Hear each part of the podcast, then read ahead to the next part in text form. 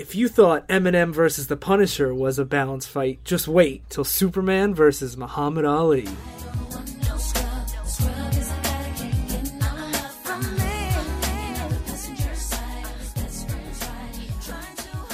Welcome to Divisive Issues, a podcast where we talk about comic books and comic book related things. I'm Ryan Lynch. I'm Sly Crappa. And I'm Phil Mavrikis. Welcome everybody. What are we doing today? How are you guys doing? Tell me first, how you doing, Sly? I'm okay. I'm extra good. I'm really good from reading. I don't this care how. Phil's doing. Hey, I don't need you to care how I feel. I just, I'm just gonna tell everyone anyway. Okay. So this week we talked about well, we haven't talked about it yet, but we read Superman versus Muhammad Ali. From 1978. And what is it about? What is it about? I think Yeah. All you got to do is read that title, and you know what it's about. Yeah, Superman fights Ali. Yeah. It, well, he doesn't just fight him; he boxes him. Which, when I first heard this, thought this was a ridiculous concept, but after reading it, it's they do a pretty good job of making it cool. Yeah, this is I like this like uh, like I liked the Charles Barkley versus Godzilla and Eminem stuff like cuz they were ridiculous. This I kind of liked on purpose, like not ironically. This is my favorite out of out of uh, all the celebrity comics we've read. yeah, I th- it's definitely mine too. I mean, this is the first one I've read, but it's my favorite as well. Wow. So, real quick elevator pitch. So, aliens show up, and Superman and Muhammad Ali have to fight to be like the champion of Earth. These aliens say we're going to destroy Earth unless your your greatest warrior fights our greatest warrior. So they have to decide who is the greatest warrior, Superman or Muhammad Ali. It's a pretty big toss up. yeah. And it's written by Denny O'Neil and drawn by Neal Adams, which is in 1978. That's like the best creative team you could possibly have. Yeah, we talked about how um, Denny O'Neil and uh, Neal Adams were like the, the right to the Bronze Age, and this is a good example of why because like they're able to have like real people, uh, this weird mix of like superheroes. Yeah, and it, it takes like we we talked about it in the Bronze Age episode when they had a hard time making like real stories with still ridiculous concepts, but this one is kind of like a perfect example of how it can work sometimes. Yeah, And like I was shocked at how much I enjoyed it. So, who should read it? Target audience. if you hear the concept Superman vs. Muhammad Ali and say, "What's that about?" I want to read it. You should probably should read it. Yeah. Yeah, I mean, if you can like it's as silly as you ex- like it's still Superman boxing Muhammad Ali. It's not like you know, a super super dramatic story. It's not Superman's story. it's it's really more of Muhammad Ali's story than Superman's story. But it I think if if that has any interest to you interest to you, I don't think you'll be disappointed. It's really fun. Definitely. And if you like Muhammad Ali as a person, um, you will definitely enjoy this because they really spend a lot of time trying to show his character. And I, I would like to say before we start, uh, recently, obviously, as you guys know, Muhammad Ali passed away, and we wanted to do this comic kind of to show the impact that someone like Muhammad Ali had, not just in politics or in boxing, but in just the like, collective culture. consciousness. Yeah, pop culture of of America. The impact Yeah. he had at the time that people were willing to not willing, they were excited to make a comic like this, showing it kind of shows his his legacy on the rest of the world. And this definitely, I think, is a testament to how big of a deal this book was at the time. Like how big of a pop culture icon it was. Because on the cover, there's like 200 people, and there are 200 like real people. Also, Batman's there. But like, That's a real person. What are you saying, Ryan? well, like, yeah. But like in the audience, it's so many real people Jimmy like writers, Carter. editors, politicians. Jimmy Carter is there, and like it's people that like I assume had you know had to give approval to be on this cover. Fun facts: they didn't, they didn't get the rights for some of these people, and they did. Uh, Neal Adams drew mustaches on them. Just to hide them. Is that true? yeah. That's really funny. But either way, like it when you look at the cover, it looks like this is more than just like an like that Eminem story we talked about. Like this looks like it's more of a part of culture at the time an event. than just like a f- uh, yeah, exactly. It looks like an event.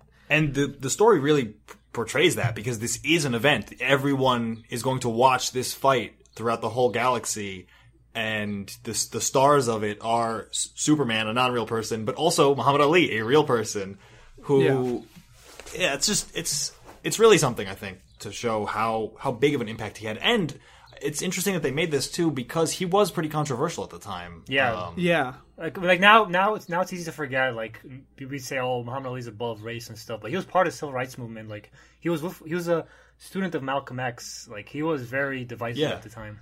Uh, I Yeah. would argue that even after he passed away, I still saw a lot of people on Facebook like complaining that he was a draft dodger and we shouldn't give him the credit he des- No rightfully way. deserves. Really? Yeah, for real. Yeah. That is so crazy. even though it's you know, I think it's pretty clear that we all are pretty big fans of his behind the gloves kind of persona, but it's still there's still people that like harbor him as like a radical politician that they didn't necessarily agree with. And when I say politician, I mean someone politically active, not necessarily Yeah. someone seeking office. Political figure. And, and I mean, he he was radical. Yeah. he he was. yeah, Uh, but I mean like he's still viewed that way by Right. some people. Yep, I get that. So yeah, let's get into this. Cool. So who wants to walk us through the fight of the century? Uh, me, I guess. Wow, you sound really excited, Sly. It's a, it's a very daunting task to talk about Muhammad Ali and Superman. Like, Uh, to find out who should who should be Divisive Issues' greatest reader, we should all box and see who wins. You're saying it's a daunting task, but fucking Jimmy Olsen did it. Yes, sure. So, uh, just to give some backstory on this on this book before we get into it, Superman teamed up with a lot of weird celebrities in the '60s with Jerry Lewis, Pat Boone, and like this was. Uh, for the record, the story that Darkseid and all of the Fourth World people first show up in has guest appearances by Don Rickles. But like you have all these, Superman was like a no stranger to weird celebrity crossovers, and this is like another addition to that line. But like even at DC, when the editor Julie Schwartz suggested, "Oh, Superman versus Muhammad Ali," everyone's like, "That's kind of stupid. Like, why would Superman box Muhammad Ali?" And uh, they, you know, they reached out to Muhammad Ali's uh, estate and asked for his permission, and he gave permission, but he had one stipulation that had to be met, and we'll get into that as we get to the end of the story. okay. And one thing that I think stands out at how big of a deal it was is all those guest appearances and stuff that you talked about usually were in issues of Superman. Yeah. And this was its own standalone book that was like a collector's edition. It was two dollars and fifty cents, which back then was like how much was a comic back then? Like twenty cents. Yeah, and also it was part of DC's all new collector's edition line, which were uh, like tabloid style books that were sort of magazine racks. So they're trying to go for more uh, something not on a comic book rack that might appeal to other audiences for this uh, event. yeah. So it's definitely like a bigger deal Yeah. than a regular, you know, Pat Boone starring in World's Finest or whatever. And just to give some backstory on Superman, even it's barely relevant, but this was during an era where Superman was like trying to stay relevant. This was the Bronze Age, and uh, during this time, he was part of uh, kind of a few attempts to reboot the character. One of them was the Daily Planet was shut down, and he began uh, working for a TV company for Morgan Edge as a news as a TV news reporter because TV news reporters were a hip new thing in the seventies, just like Ron Burgundy. Morgan Edge Lord, right? Oh, you mean Kevin Smith in disguise? Yeah, and so getting to the actual story, uh, story opens up with uh, Metropolis in um, the the ghetto part of town. I assume it's Little Africa from the uh, Bronze Age Superman episode. yeah, from the I'm Curious Black issue. Yeah.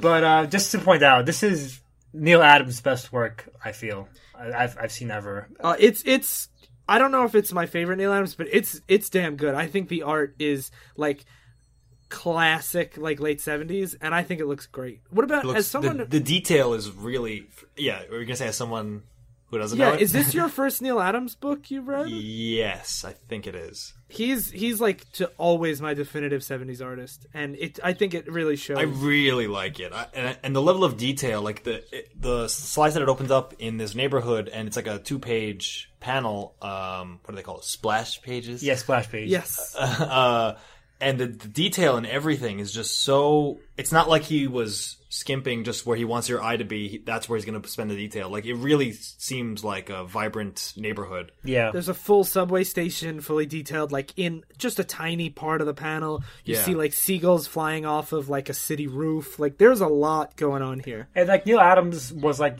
one of the artists that really helped transition comics from the old like classic comic look to modern day, more realistic style art. And you could really see that here, like the, the amount of detail and the attention to anatomy. And even just stylistically, you immediately get the sense, oh, this is the late 70s in some inner city. Yeah. You know, like Yeah. it, it really captures the.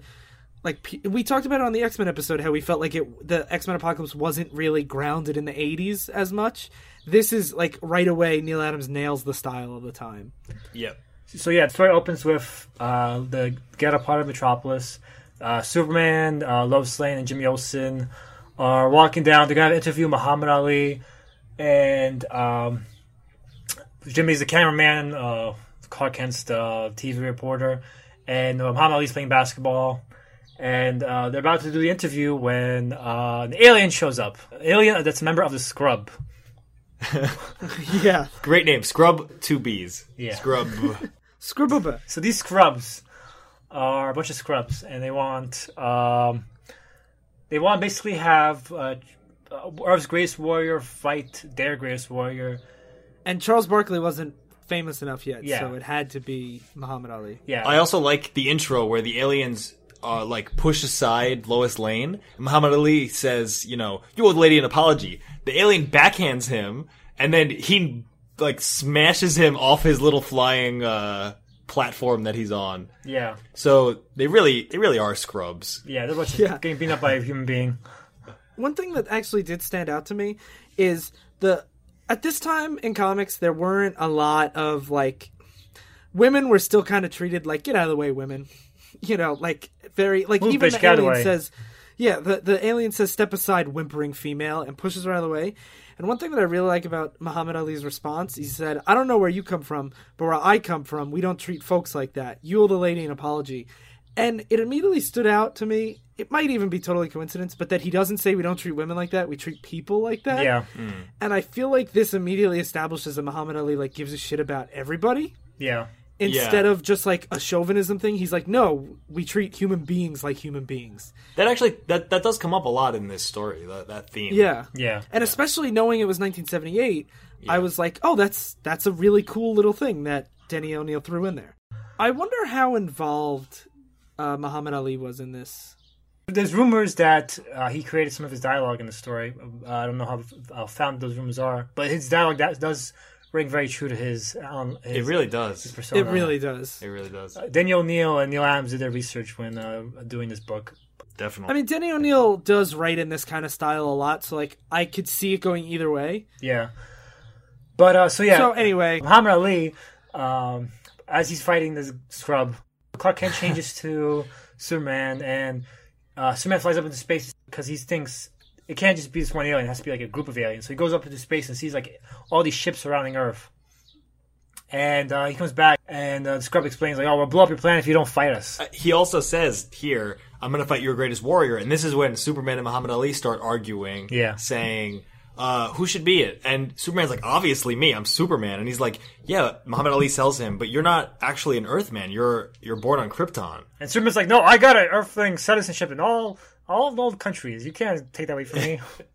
yeah, I love that. He's like, "I'm a naturalized Earthman." and then even Muhammad Ali is like, "Hey, why are we arguing? This alien that you have like by the throat is obviously the bad guy." Yeah, and um, basically the alien orders missiles to be sent towards Earth as a demonstration of their power. And Superman tries to stop him, and he manages to divert them using his super speed and uh, super clapping. Yeah, because they're actually not they're not solid missiles. They're like plasma missiles. So he tries to stop them and flies through them. Yeah, So it's it's hard to stop these. They establish that it's not easy for him to just like go grab them. yeah, Um, Yeah. He, he has to like make a tornado and then stop a tidal wave. And yeah. Yeah, because he makes a tornado to stop them. It stops them, but then there's a big t- tidal wave. But so Superman diver- diverts this missile, doing that big, smashing his hands together, creating a big, uh, loud clap. But uh, he diverts it towards uh, an empty island instead, and that blows the fuck out of the island up. yeah, it really blows the shit out of this island. Well, because they launch more missiles that he can't stop. Yeah. Yeah. And uh, Superman's like, I can't stop all these missiles by myself. And the Scrub's are like, Oh yeah, you call us Scrub, but now we got your ass. Who's the Scrub now? And Superman's like, I guess it's me. they bicker some more over who should be the champion. And uh, the, the Scrubs are like, We're sick of you guys bickering over who should be champion. You guys have to both fight us and decide uh, that way. And Superman's like, "LOL, I am Superman. I will destroy you." And they're like, "Well, what we have mis- technology that could take your powers away, yeah. so you'll put you guys on level grounds." Which to me raised the question: If they have to depower Superman, doesn't that mean he should obviously be the champion? Because he's more powerful. I think this is supposed to go to like the idea of who's a better uh, fighter. Like you talked about Yeah. briefly about Oh, okay. how uh, oh does the Flash have a good running form? He's a Flash. He doesn't have to have a good running form. Does Superman know how to actually fight? He's Superman. He doesn't really have to fight. I gotcha. I gotcha. That's actually what I love. I love about this is like when when you think about it. If if you did take away Superman's powers, would he like at first the the concept of him fighting Muhammad Ali seems ridiculous, but superpowers aside, it actually would be a cool fight to see. Who can spar with Superman to give him good form? Nobody. Yeah, You know, like with his powers, he can't do shit Yeah, he can't practice without anymore. like just destroying everybody. people people get better at things by being challenged and rising to meet that challenge. He's just like I Yeah. shit on everyone. yeah. he literally shits on everyone. It's funny. Uh, so they get have 24 hours to meet again and uh, have the the fight take place. So Superman and Ali, in the meantime, go towards Superman's fi- Fortress of Solitude in the Antarctic. So uh, they go to his Fortress of Solitude, and Superman basically reveals he has a hyperbolic time chamber from Dragon Ball Z, where they Yeah, I can, love that. they can they can fight for an unlimited number of time in the 24 hour Not an unlimited. He says 24 hours. A minute is about an hour, so it's about two months that they have to train. And he also has like a red sun thing, Yeah. that, like a button he hits, and it can depower Superman so he could actually spar. I'm confused. Does he get his power from a yellow sun, or does he lose power from a red sun? Both. technically he uh, gains his power from yellow sun but like uh, sometimes whenever they have a red sun appear they make it act as though it, the, the conditions automatically create uh, an environment where he can't fight anymore like in man of steel they ah, had same okay. they had the same exact thing where uh, he'd be flying around in earth's environment then you, uh, Zod and the Kryptonians would create a Krypton-like environment in their ship. And Superman's like, I can't fly anymore, like immediately, even though you would think like it would wear, take a while to kick it. Yeah, because that means every time he goes into a building, he would lose his powers, right? It really does. It depends on the writers because I've seen times where Superman is in an area with a red sun and doesn't notice until he goes to use his powers. And then there's other times that a red sun makes him like fall asleep. It depends on the writers finding convenient.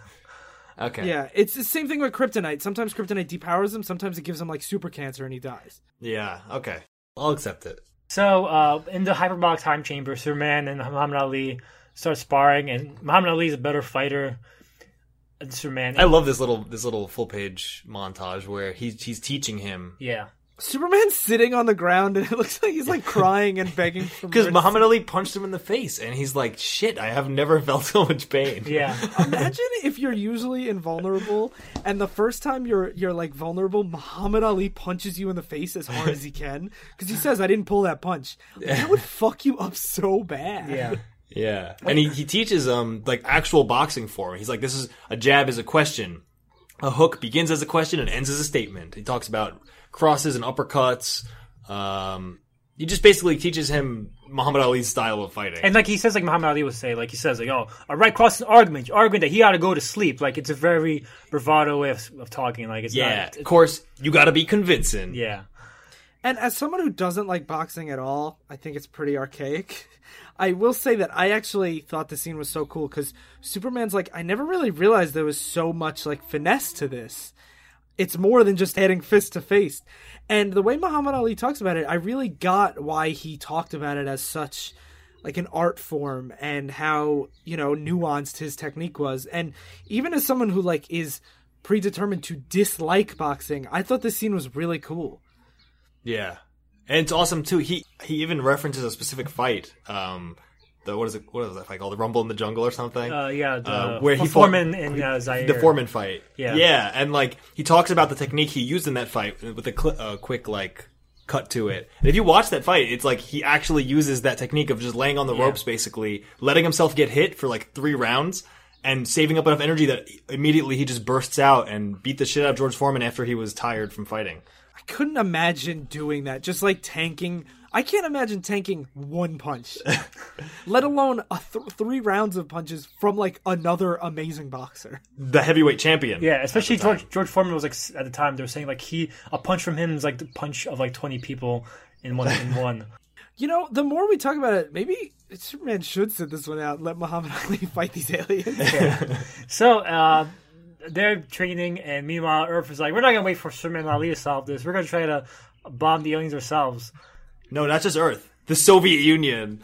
yeah, And they, they try. such an Earth thing to do. yeah, it's such an Earth thing to do. Try to defend your spe- uh, species instead of just taking aliens' word for it. That they're invulnerable. Right, Ryan? Yeah, and say and say we'll just let Muhammad Ali fight the aliens. Yeah. But uh, they, they fail, and um, the scrubs are like, if you try this again, we'll blow you up, so don't try it again. And they realize, oh, the, the Superman and Muhammad Ali are cheating, they're using the hyperbolic time chamber. And they send robots to uh, put a stop to it. I kind of love this idea that Superman's like, "Don't worry, I have a plot device to let this training montage make sense." And the aliens are like, "You fucking kidding me, guy? I don't think so." Yeah, you're and cheating. they just like they just go mess it up. Yeah. And I, I especially like this because I feel like in stories like this, they always hand wave a reason why they have a bunch of time to train. And I really like that they just couldn't. They just couldn't like they pretend like they're gonna hand wave it and they're like, Nope, you can't do this, fuck you. They do get they do get two weeks in, I think. So Yeah. they haven't they have enough of a time.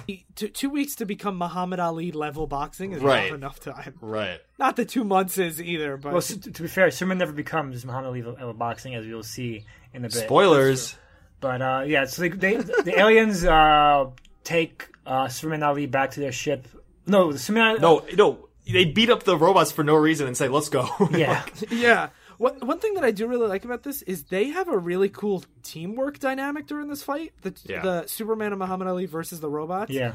And it really shows like they have been training for two weeks. They should have a good rapport. Yeah. And they do. And that's it's really cool seeing that reflected in just the the overall pacing of this fight against these giant robots. I also I, I I do want to say that um we didn't mention this before, but one of the things I found like really dumb about the scrub was that they come and they say the reason they're doing this because we didn't say why they want this fight to happen. They said Earth is the most warlike and savage planet in the galaxy, so to prove it, we're gonna go to like we're gonna fight you in a boxing match. Like it, the scrub are so like they're afraid that the Earth that Earthmen are savages, so they act like savages. You know what I mean? I not gonna lie, I kind of didn't get their motivation either, and just said, you know what, that's just the premise. Whatever, I'll run with it. But I do agree that The premise is just to show that um, these aliens think humans are or like uh, a bunch of savages, and it's up to Superman and Ali just to show how uh, there's more to us than that. It's basically they're basically spot devices to set this thing up and to demonstrate that point. And th- they don't have a lot of nuance to them, but they're not really supposed to have a lot of nuance to them. Yeah, and and you know they Yeah. actually kind of they do talk about it later near the end. Like not not all scrub are so hypocritical. Yeah. yeah, Hashtag not all scrubs. So, so after uh, they Ali and Superman team up to defeat the robots, the Scrubs send. They decide to go uh, meet the aliens, uh, even though they say, "Oh, our timeline's not up yet." But the Scrubs say, "We don't. We know you're fucking cheating. You fucking hacksaws. Uh, you're you're, you're uh, using the hyperbolic time chamber." And uh, then Yeah. they reveal the champion, Hanya. And, Hanya! and um, Hanya is like showing off his muscles, and Superman and Ali are like, "Oh, are you impressed, Superman?" And Superman's like, "Nope," and they're just yawning and pretending to be bored. And basically, they're using Muhammad Ali's like, I think he's cute. I- Is the real is the real ch- champion behind him? Like they're just fucking with him. yeah, and he's all he's also supposedly like genetically bred for this. He was made in a lab to be the perfect warrior. yeah. Yeah. And uh, th- Ali's saying like, "Oh, we gotta we gotta troll him, Superman, because uh, if you get him agitated, then he's gonna stop fighting. He's gonna be uh, too riled up, and you're gonna be able to get the advantage over him in the fight." Which is like the te- uh, method that Muhammad Muhammad Ali uses in real life, where he will like uh, trash talk people before the ring and uh, let them tire themselves out in the actual fight. Because Yeah, I love that they included that. it also shows a nice dichotomy between Superman, who's always like so Boy Scout noble, and how Muhammad Ali is much more of like a street kind of fighter. Yeah. And is much more like big picture of it, other than just fists to face, like Superman says. And it's just, it's a cool conversation where Superman's like, I didn't even think about that. I usually just, I'm so strong that I could just punch them and I win. Yeah. Yeah, and it's it's cool. Like Sly was saying that this is kind of like that's his signature thing. He's most known at the time for his trash talk, where he would he actually who was it? He Sonny Liston maybe he went outside his house with a bullhorn and was like, "You're a pussy, you're a bum, you're a hobo, come fight me." And he like he would do stuff like that. that. where he would just really really egg them on, egg them on. So by the time they fought, that person was so angry that they would make mistakes. Yeah. And it's just it's so awesome that they were trying to show that with Hunya. Yeah. They, I'm surprised at how much of Muhammad Ali's style they put in this book. Yeah, that's why Yeah. I find it great because like this is a, a even though like this was made just to um uh, have a big Muhammad Ali Superman fight, they could have just half-assed it. But like even in retrospect, this, this is like an amazing tribute to Muhammad Ali. Like in general, like is his what made him special as a fighter. Yeah, like we're the comic fans and we're reading it and like we don't even like boxing and we're like this is so cool like i am impressed with his fighting style just from this crossover which is should be the point of Yeah. the crossover I was ex- I was excited at this point uh, when I was reading this. I was like, I, I'm really stoked for this fight because they they say they're going to put it on intergalactic TV or something. Yeah. they're like, they're like all the television sets in the entire galaxy will be watching as if everyone has TV. so with that they after they say that they have a big two-page spread of all these different types of aliens and this is especially cool because this is right after the first star wars came out and it's I love the designs of so many of these aliens. Like one are like these like swamp looking monsters with like brains in jars on their heads, kind of. Yeah. And then there's these like little kids with really long arms and like these chicken people. Those Oompa Loompas. Yeah, the uh, Oompa And I do, I really like all these designs, but one thing I wanted to point out is they also show Adam Strange, who's a human. And even though he doesn't matter in the story at all, he has the caption that a minority feel emotions that we can all too easily understand, which I feel like is kind of saying all these other aliens that look really different can't possibly feel what humans feel, which is like a weird thing to throw in here. Well, they try and show how these different aliens are all coming to watch, but not always for the same reason. Some of them are curious about it. Some think it's fun. Some want to test out the potential threat of Earth's power or whatever. Yeah. I just thought it was weird to take the one space human DC character and be like, no, but he understands because he's a he's a human. Don't worry. There's obviously gonna be a barrier between a fucking uh, plasmid alien and us. Yeah, I think it's fair to, to assume that that uh, like other species, other alien species would have very different values, emotions, everything. Like people do that on Earth, and they're all I the same. that's race, yeah. I guess that's fair. I guess that's fair. You're calling you know Adams a racist, Ryan? Uh, yes. So in this big intergalactic uh, boxing match, uh, they hired Jimmy Olsen, the Earthling, to be the. They give a broadcaster. good reason though. Yeah, they do. Because Jimmy Olsen's like, this is my big break as a newsman, and Lois Lane's like, they're only doing this so that when we lose, we're extra humiliated because you have to report on it. Yeah, I think that's fair. And I think that's a that's an awesome reason to be like, fuck you humans. But Yeah. Jimmy Olsen, not Lois Lane. Jimmy Olsen that Jimmy an announcer? Olsen is Superman's biggest fan. Oh, yeah, you're right. Superman's pal, Jimmy Olsen. But he- Superman's girlfriend, Lois Lane, Ryan. Yeah, but like his pal. Oh, yeah, you're right. Butt buddies. So, um, It's also interesting. Also- I mean, not to get too serious with the sci-fi aspect of this, but they're all coming. er- Not aliens aren't just watching it; they're they're all sending representatives to this planet to watch the fight, and it's like every single alien is able to live in the same climate of humans. Like it's all the same temperature, gravity. Well, this is a ship. It's not a planet. So I assume it has some sort of artificial atmosphere that if they can't go, they're not gonna. They're only the. You wouldn't go unless you knew you could live there. So they Right. only send the people that could survive. yeah. okay. All right, But that is also kind of ridiculous that there's thousands of different Yeah. species that are like. When you watch whatever. Guardians of the Galaxy, were you this nitpicky, Phil? yes. Uh, fuck you. Oh, also Jimmy Olsen says old space proverb: "Too much red sun makes scrub whack a ding hoy." or whatever. What? what was that? Yeah, that's what he says. He's like, it's so hot here at the red sun. Uh, Scrub must be so angry because they're living like this. And then he says, old space proverb, too much red sun makes Scrub whack a ding hoy. What the fuck? or Wackading I Hot. I think it's just Jimmy Olsen being a, d- a dope. Yeah. But to go back to what you were saying about why Jimmy and not Lois, I feel like Lois is a real reporter and Jimmy's just a big fanboy.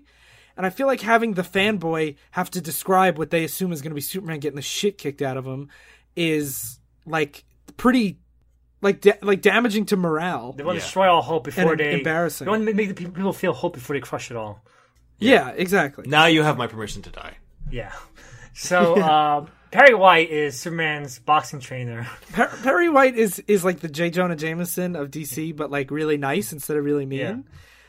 Yeah. But it is really funny seeing him in like a big orange sweatsuit, being like, "I was a Golden Gloves finalist. I'll help Superman." I didn't know who he was. I was like, okay, He's he's uh, he's Clark Kent's like editor boss. gotcha. So um, Superman and Muhammad Ali enter the ring, and there's a weird robot referee, and uh, the match starts. I love how the ro- the robot referee knows exact uh, like Earth boxing lingo, but except he keeps going scree. You both scree, know the rules. I want a clean fight. when I say break, you break. yeah, well, if they can all live in this environment, we can assume they also all box. yeah.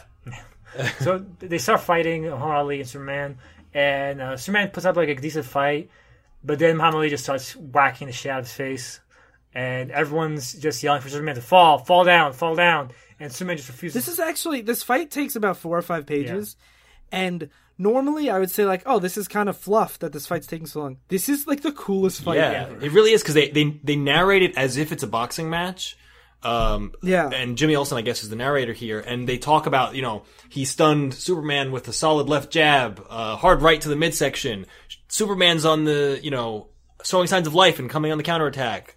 They really try to to narrate it as if this is a an actual match. Yeah, And as they do it behind the figures, you'll see an occasional fall down, fall down, and as the fight goes on, there's more and more and more words. yeah, And not only does the content of the words do that, but it gives like the first page of the fight is mostly empty space with just solid color backgrounds. You don't even see given Neal Adams' attention to detail, it's obviously intentional that it's just yellow page with figures on it. And then the page just becomes fall down like all over the place Yeah. and it becomes chaotic both in layout and in content. yeah. And it's such a it's such a cool fight. I love how I was really expecting them to just somehow cheat and have Superman win because he's Superman. But like it, as they as the fight goes on, they're like Superman's face is a disaster area, blood is flowing everywhere, and and even Lois Lane's like, oh my god, Superman's actually gonna die Yeah. because Muhammad Ali is Yeah. literally beating the shit out of him. Literally, literally, Phil, he's shitting Yeah. Yeah. he probably was. the shit coming out of his ass. Do you know it's actually uh, it's actually canon that Superman's metabolism and digestive system is so efficient that he gets hundred percent energy from food and doesn't shit. Really? Yeah, so he can't, so Superman literally can't get the shit out of him.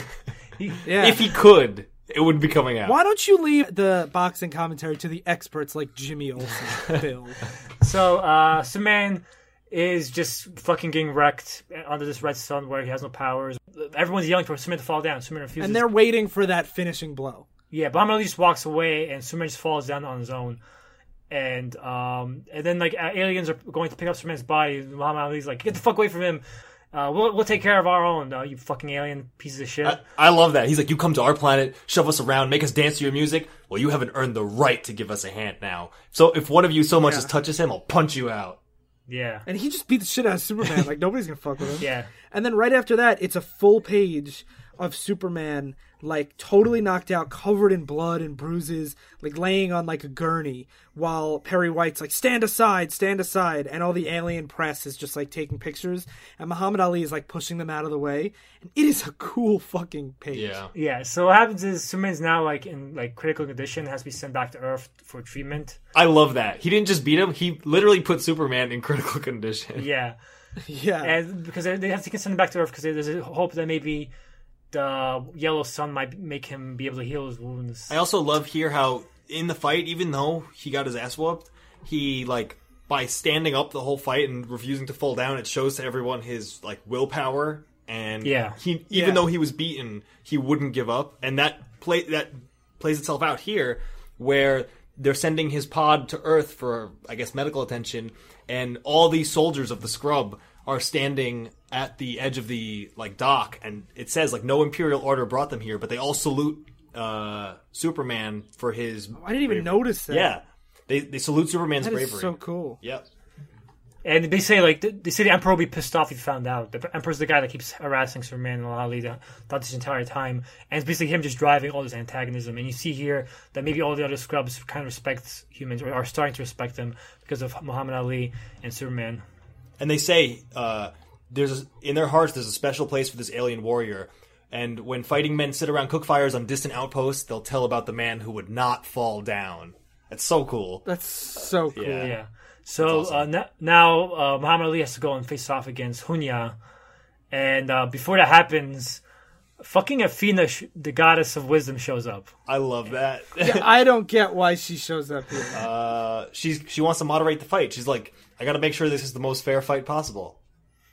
Uh, one thing that is kind of neat is she's also the aliens god of like courage. Yeah. Yeah. Like, and it kind of, even though like you know everyone's so different and they keep stressing that, apparently we have the same gods. But gods are like universal. Like uh, like Yahweh, our true God, one true God is uh, the same. same I guess you could assume if if Athena's real, like she would be a spiritual presence that wouldn't just be like able like restricted to Earth travel. You know. yeah. Yeah. And they're also they show all these panels of, of people watching this fight, and it's like all these different kinds of aliens, these slug car aliens watching TV. Uh, you know, everyone in the whole universe is like watching this fight, and that's when Athena shows up. Yeah. And Athena wants to make it a fair fight. No, she does make it a fair fight. She goes into their unconscious minds and prevents them from, uh, like cheating. To save confusion, I shall infuse the rules of fair play and the rules of this context directly into your unconscious minds. And uh, then um, the scrub emperor says, "Okay, Muhammad Ali, now you have to guess. When are you going to uh, knock our uh, our our guy down? Tell us, or else we're gonna fucking blow your plan up right now." And Muhammad Ali's like, "Okay, you want a fucking prediction? He'll hit the floor in round one." no, he says four. He'll hit the floor in four. Yeah, which he's he's it's another thing he always used to do. He used to try to mix in like like rhyming poet, poetry style, like rap style uh, words sometimes when he was talking, uh, and he would always. That's why they they ask him to predict because that was something he used to do. He used to say, you know, uh, round five is when he's gonna go down. Yeah, so he says he'll hit the floor in four, and furthermore, and they have a double page spread where um, they show the real Muhammad Ali's photos in the background, while the uh, illustrated Muhammad Ali is in the, in the foreground, just saying, "Oh, well, I promise you, I promise you, hear my voice now. I'm going to knock Hunya out. I'm going to destroy Hunya, destroy Hunya. They're, go- they're all going to tell me after this fight, Muhammad Ali, greatest of all time and space. I'm to destroy Hunya. I'm getting mad now. I'm to knock Hunya out. I'm ready. I ain't, I ain't never been so ready. If I got any better, I'd be scared of myself. After this, to say Ali is terrible. They ain't to say I'm good. I'm great. I'm bad. They're to say I'm terrible. I'm to hear the word terrible. I'm mad. I'm terrible. I'm to destroy. I'm going to get the stage set. All these suckers are thinking this is a tough fight. I'm to give them all a lesson. I'm to whoop him and spank him. I'm the greatest. I'm the king. What a fucking shit talker this guy Yeah, I is. mean that's his thing though. He's a shit talker. If I if I was supposed to fight this guy and he just beat the shit out of Superman and then gave me that speech, I would just leave. like that's terrifying. Yeah, and I, I would recommend to all our listeners if you want, you should go to YouTube and just listen to Muhammad Ali trash talking here and there, and like you can find like best of Muhammad Ali, and it, this really does it justice. Um, where he he trash talks so hard before all his fights, and it's this is like iconic Muhammad Ali here. Yeah. So while this is happening, uh, Muhammad Ali's um, Corner man. wonder- uh, corner man, Yeah, corner man, Bundini Brown. Dean Brown is running around just being the shit out of aliens. Like Solid, that's like Solid Snake. He's sneaking around, just knocking out aliens. It's a juxtaposed scene of him sneaking around while uh, Hunya actually gets the upper hand and really does some damage to Muhammad Ali. the Ali. first the first hit he lands on him like knocks out his mouth guard and looks like a tooth or something. And uh, so I, I, Muhammad just beating the shit out of Muhammad Ali. And Muhammad Ali's trying to do what he does in real life, where he's just bracing himself for blows. Like he's got his fists up, uh, trying to take the body blows, um, which is very reminiscent of his real life st- st- uh, fighting style. This is their, when they reveal Bundini Brown is actually Superman in disguise. And he takes off his mask. well, not not the whole time. Like Bundini Brown is a real guy that was there earlier. Yeah. his entire career, his entire career with Bundini Brown is Superman in disguise. He's Clark Kent, Bundini Brown, and Superman. So yeah, it turns out that he just took off his mask and he was wearing a mask just for this.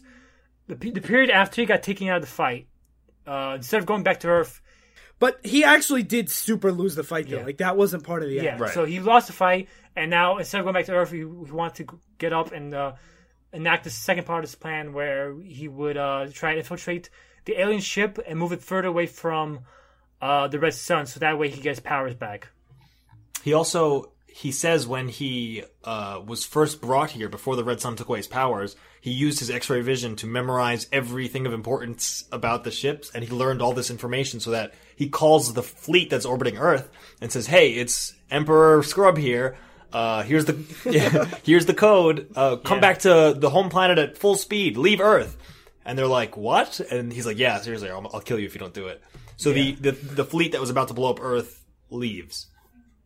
Yeah, so now uh, Muhammad Ali's just getting the shit kicked out of him, and he's a human being, so he can he can get the shit kicked out of him. then the emperor is like, "You're gonna lose, Muhammad Ali. So I give you an offer. You uh, you surrender your race to me as slaves, and I'll let you uh, surrender this fight, or else you will die." And Muhammad Ali says, "Slaves, everyone, no.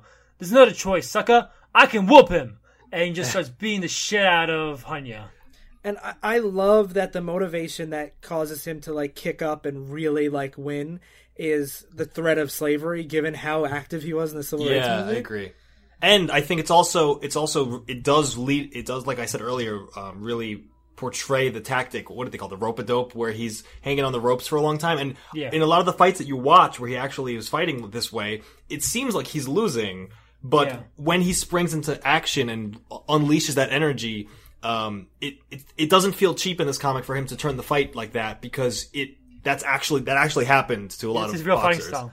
Yeah, And they've and they've hyped it up and explained it in the book, Yeah. so it's not conf- you know it's not out of Yeah, nowhere. like I said, like he's just up against the rope, his hands, his fists up, trying to take all these body blows and waiting for the right time to just start uh, railing on his opponent after his opponent gets more and more tired. Right, you're tire out your opponent this way, and mostly you're not taking full hits because if you watch him actually do this, he like he leans back every time a, a blow comes in, and he's on the ropes too. So the, the Yeah, the ropes help absorb the impact too. right, so meanwhile, while that's fighting going on, Superman is still doing spy stuff. But but like his powers returning and the ships that move Yeah, because he lured. The reason why he told them to leave is he lured them away from the Red Sun. yeah, now he got his powers back. He's just fucking up the alien uh, ships. As Muhammad Ali's fucking getting the upper hand on Hunya and just punches him so hard he knocks him out of the ring. such an awesome panel, in an awesome two-page spread. and it's also worth it's worth noting too that this fight was never going to end. It wasn't going to be depending on who wins because the, the emperor when he sees Muhammad Ali winning says, "You know what? Forget it. Just blow up Earth no matter what." So it seems like Superman's like cheating here, but the emperor was going to cheat anyway. Yeah, yeah, and uh, and uh, everyone in the audience is cheering on Muhammad Ali. So when he says this, everyone's like, "Oh my god, the Emperor's going mad!" Like, like uh, he he, he, he said he would let these people go, and now he's going to blow up the Earth, and these people are awesome, and and he's going to fucking do this. So like, Emperor's on his own, basically yelling that he's going to blow up uh, Earth, while everyone else is like looking horrified at this news, yeah. Yeah, and. And uh, he's showing footage of uh, his fleet going towards Earth, and then that's when he sees Superman fighting off the alien ships. And now all the people in the audience, not only do they see Muhammad Ali uh, kicking the shit out of uh, Hunya, now they see Superman taking, kicking the shit out of all these ships. It's such a cool space fight too. For for I, I I've never tried to imagine like one guy fighting a, an armada, but like they do a pretty good job. They like he's you know busting through their force fields, deflecting their like lasers. Uh, and he takes a couple hits too. he gets he actually takes a lot of hits. And we talk about like in like Wanted in some books, the fighting is just general, just uh, chaos, and the fight just ends. Like there's no real script to what's happening. There's a script to what's happening in, in the fight here. Like Superman li- lines up all the ships so he can fly through them all once, and that's out to be his big plan. Like Yeah, he, he does. He actually does a space version of the rope dope tactic because he curls up into a ball and keeps and keeps getting shot by all of them, and they they form a line to continue uh, firing together, and that's when he unleashes and just flies through all of them at one shot. And Yeah. it- it's such a cool scene too because they he. He, he flies through every single ship in one line through their engine rooms to blow them up, and he even says, "By all laws of nature, um, sound cannot be heard in space, but if it if it could, this one scream of agony and determination would be heard throughout the galaxy. yeah, It's so epic. Yeah. It's just so good. and the Emperor's like, "Oh, that that was great, but you know what? Now Superman's uh, tired. He only took out half the fleet, and so Superman's like lying unconscious in space, uh, tucker it out from all this shit he just blew up. Tuckered out. He, he's he's a nappy. It's like it's like a little kid who ran around. It's like I'm tired now. he got like knocked. He got knocked unconscious by fighting a space fleet. yeah, but like, he's, not, he's unconscious, floating in space, and Emperor's like, "N- n- never again will Earth pose a threat to the world of the universe. The beauty of the universe will be saved. The dark patch, which was Earth, and before he can finish, uh, Hunya punches his giant floating little throne thing and smashes into pieces. And keep in mind, Hunya hasn't said anything this whole book except Hunya, and now he gives a big monologue. Yeah. And he says, Are you so blind, Ratlor? No one raised an arm to help you. You have proven yourself to be a coward and a being without, completely without honor. Yeah, because the the emperor even orders them. He, he says, "Arrest Hunya, kill him," and the guards all just stand there watching. They're, Yeah. they're not willing to back up the emperor anymore. Yeah, and Hunya was inspired by Muhammad Ali and Superman's like nobility and fair play. And And, Athena leaves at this point. She's like, "All right, my work here's done. Everyone's fair." yeah, Yeah, and, and, and uh, Hunya says, You have disgraced the name of Scrub throughout the galaxy, because unlike, unlike before, the word Scrub has great connotations. in the world. Your shame is our shame. well, this is what Ratla actually ruined it. Scrub used to be a, a great noble term Yeah. until Ratla invaded in the seventies. yeah, and then by the 90s, everyone was saying we don't want no Scrubs anymore. Did you guys not know that? Yeah, don't. I mean, don't don't fact check us, but it's true. Just just accept Yeah, it. ask any baby boomer. Scrub used to mean strong, powerful warrior. Yeah. afterwards they take Superman uh, from space, from floating in space. They t- bring him on a ship and they have him recover uh, with Hunya and Muhammad Ali there. And Hunya explains that um, uh, that the Rat Lord, the Emperor, had made them all think that uh, Earthlings were dishonorable and all warlike. And, but like Superman, by not giving up in the fight, by Superman uh, fighting all those ships, even though they're kicking his ass, by Muhammad Ali not giving up, even though Hunya kicking his ass, he basically- the two of them basically show that human beings are are fucking awesome. Uh, this is a great story to show how great Superman and Muhammad Ali are, because like we talk about, like Superman's like a big icon, and he's supposed to show the best of humanity. Yeah. The story by by putting in Muhammad Ali here with Superman and using him in this way is a great tribute to Muhammad Ali too, because it's basically showing Muhammad Ali as the best of humanity as well. Like just like Superman's a greater than life figure, Muhammad Ali's a greater than life figure that shows what human beings can be and what inspiration we can be. Yeah, and earlier Jimmy Olsen says uh, he says like over the TV, he's like, you know, human beings aren't. We usually try not to judge each other based on who's the strongest or the best fighter, but how much we help our neighbors and how like fair we are. And then it comes back where Muhammad Ali is like, live by the simple rules of fair play. My people, all people would all get a fair shake. And like he says, and I really like the addendum that he says, my people, and then changes it to all people Yeah. yeah. and like that's a, just a really cool idea that I think it's showing that he's usually fighting for his specific race, you know, with civil rights and all that stuff, but he addends it as like, look at what Hunya did after he saw how we can, how you know, how we can be better than this. All people should strive to be better than they are, which is kind of the whole point of Superman. Yeah, and I think, like Sly was saying, like both of you were saying, that Muhammad Ali's addition here is it's such a strong. It emphasizes that point so much more strongly, where um, they say fair play is what it's all about, and that's what Muhammad Ali a lot of his life was about. Was him saying it's not fair that this is the way, this is the state of the world, um, and yeah, what you guys said. yeah. Now, after this, I do want to just ask you guys a question. Jimmy says, and speaking of fair shakes, folks, this is Jimmy Olsen, and Lois says, and this is Lois Lane, and then they both go, "Good life." I don't get that. What does I don't that get mean? it either. good night and good luck, or but like they're probably not going to have another intergalactic broadcast ever again. So good life to everyone. Oh, okay. I, gu- I guess. I didn't get that either. This is a good life. They're just yelling it out loud for no reason. Yeah. And now here's the epilogue. What happens? The ep- epilogue is Superman goes me up with Muhammad Ali, and um, they and they they discuss what they've done. And Muhammad Ali drops that What have you done? he, he drops that he knows Superman is Clark Kent, which is Muhammad Ali's stipulation for being in this book. He said, "I'll let you put me in this book if Muhammad Ali finds out Superman is Clark Kent," That's so great. which I find cool because uh, this was like an era where secret identities were like sacrosanct. Like even though Lane and Jimmy Olsen didn't know uh, Superman's real identity, and they were like his girlfriend and his best friend, respectively. And having this be one of the biggest, earliest Superman reveals secret identity things is kind of awesome to me. Yeah. And he he tells how he figured it out too.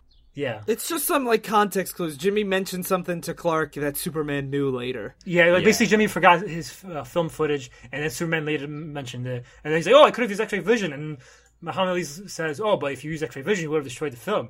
And so Superman's like, "You're right. Fuck, uh, you got me." And then Muhammad Ali goes. Uh, Superman calls him champ, and he reaches out to shake his hand, and Muhammad Ali shakes his hand and says, "Superman, we are the greatest," instead of his like, "I am the greatest." Yeah, it's such an awesome like two page spread again. Yeah, Yeah. Muhammad Ali's hand is on Superman's shoulders as he shakes his other one. It's so it's just so cool. It's so Yeah. cool. that ends our retelling. Yeah. So recap page. Is it good, good, good, bad, or bad, bad? Good, good, hundred percent. I, I, this is the the best comic I've read in a while, honestly. This is easily the best one we've done on this show. but I guess that's not saying much. It's better than fucking Trouble.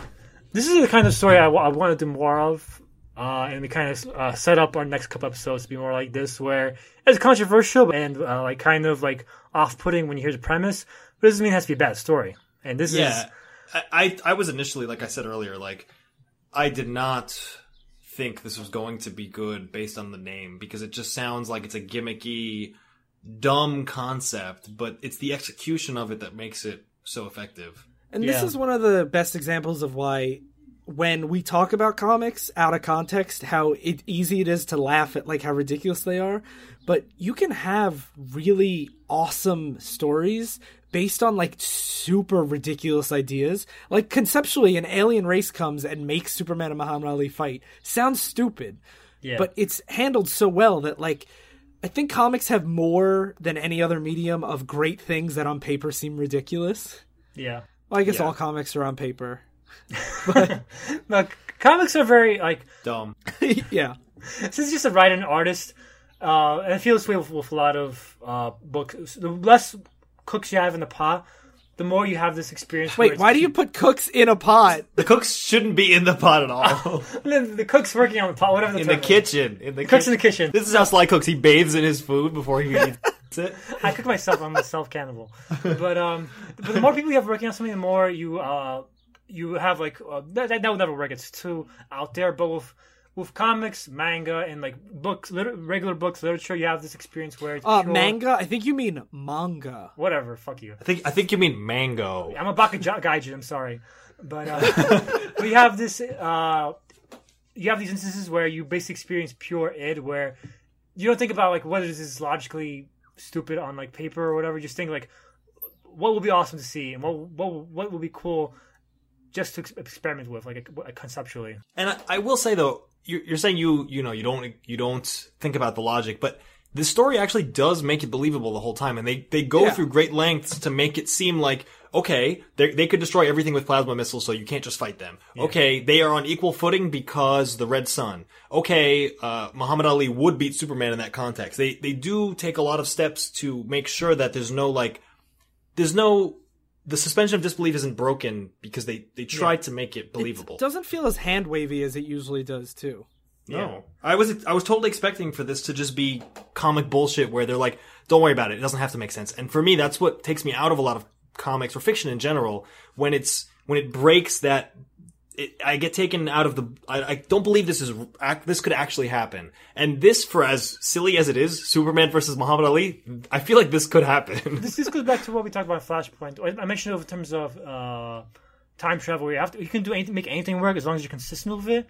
And Yeah. Uh, that's the case. That's the case with uh, most stories. You can make any crazy concept work as long as you set up the rules, you stick to them. You don't have random shit happen randomly in the middle of it to break the flow of the story and make it feel like you're cheating or whatever.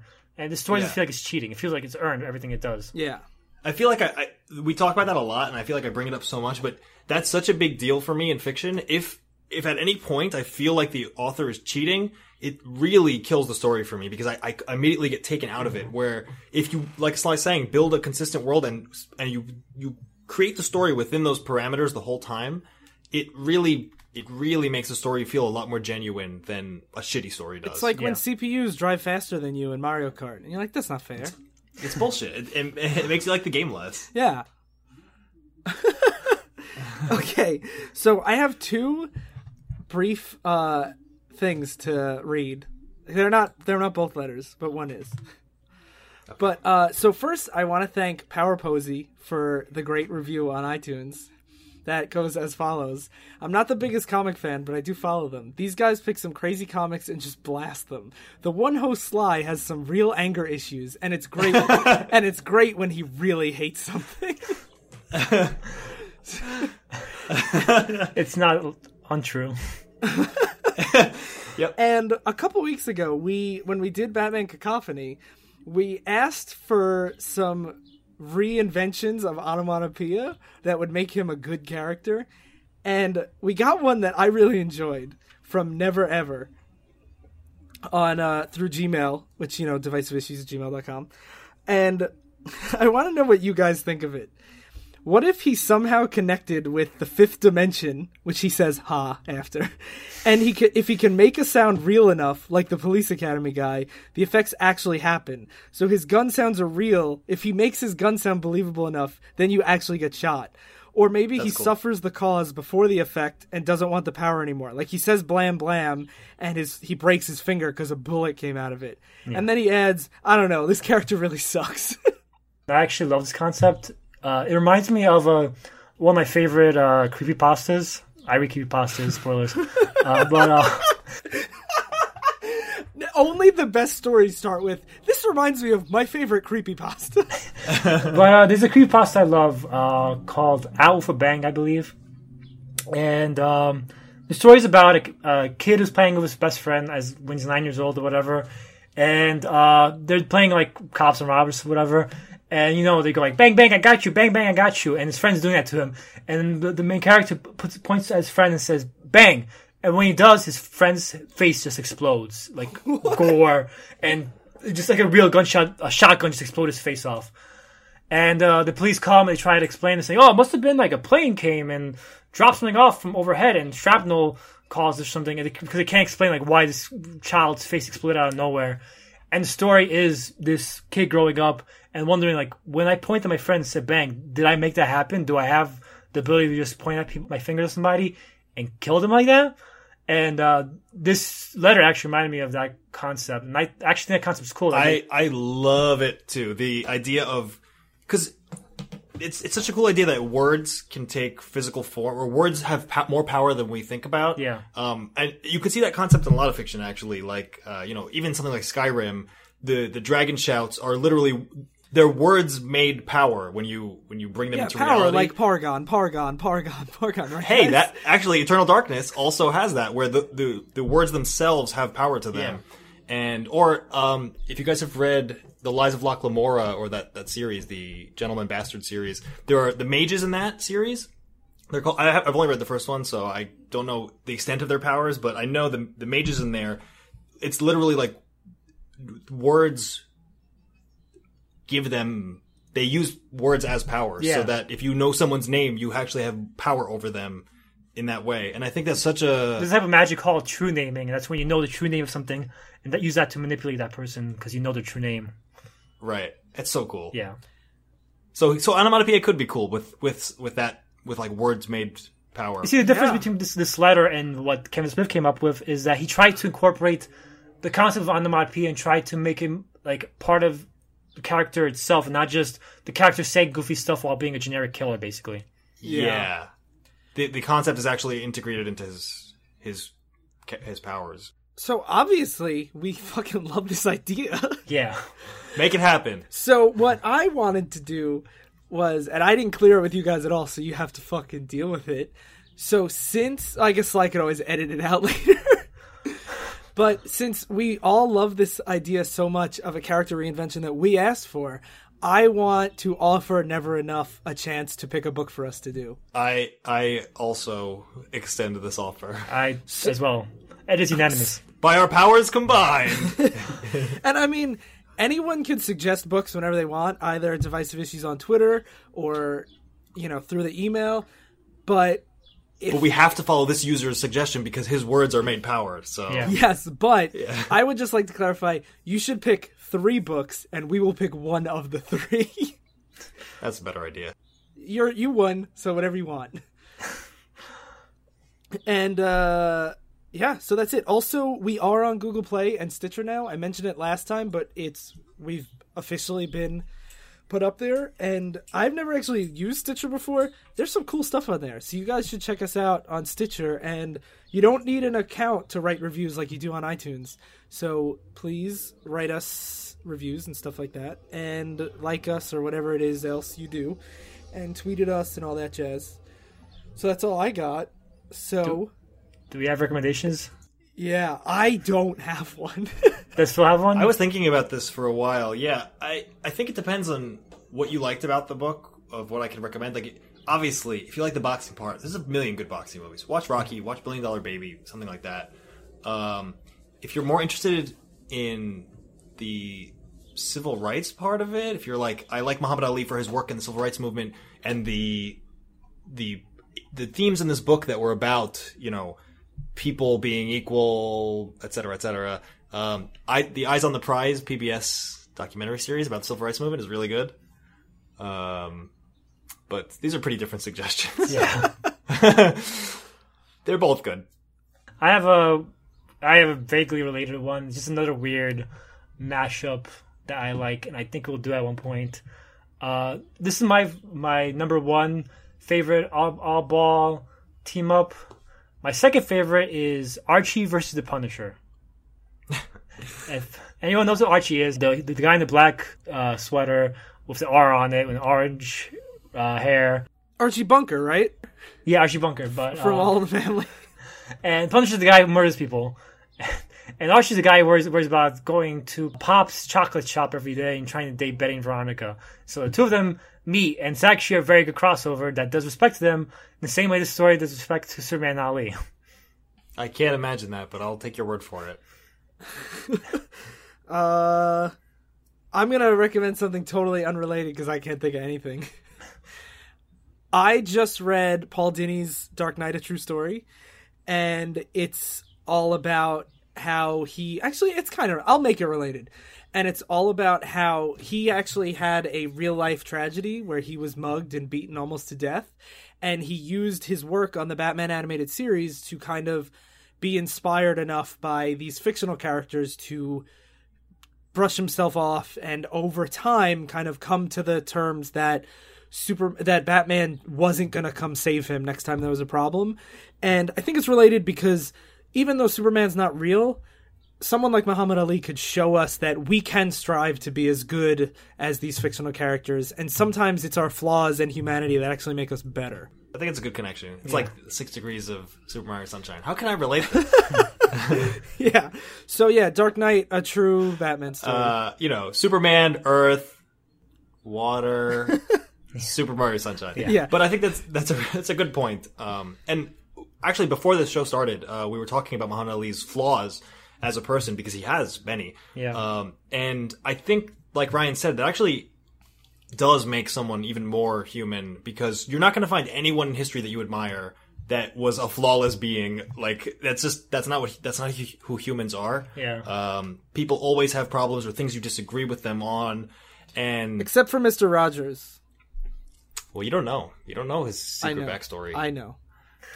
Um, and that's why this book, you know, we have someone like Superman who is perfect but not real, and then you have someone like Muhammad Ali who is flawed but he strives for a lot of strove for a lot of greater things. Yeah. Cool. So thank you, thank you guys so much for listening to Divisive Issues. I've been Ryan. I've been Sly. And I'm still Phil. Stay in continuity.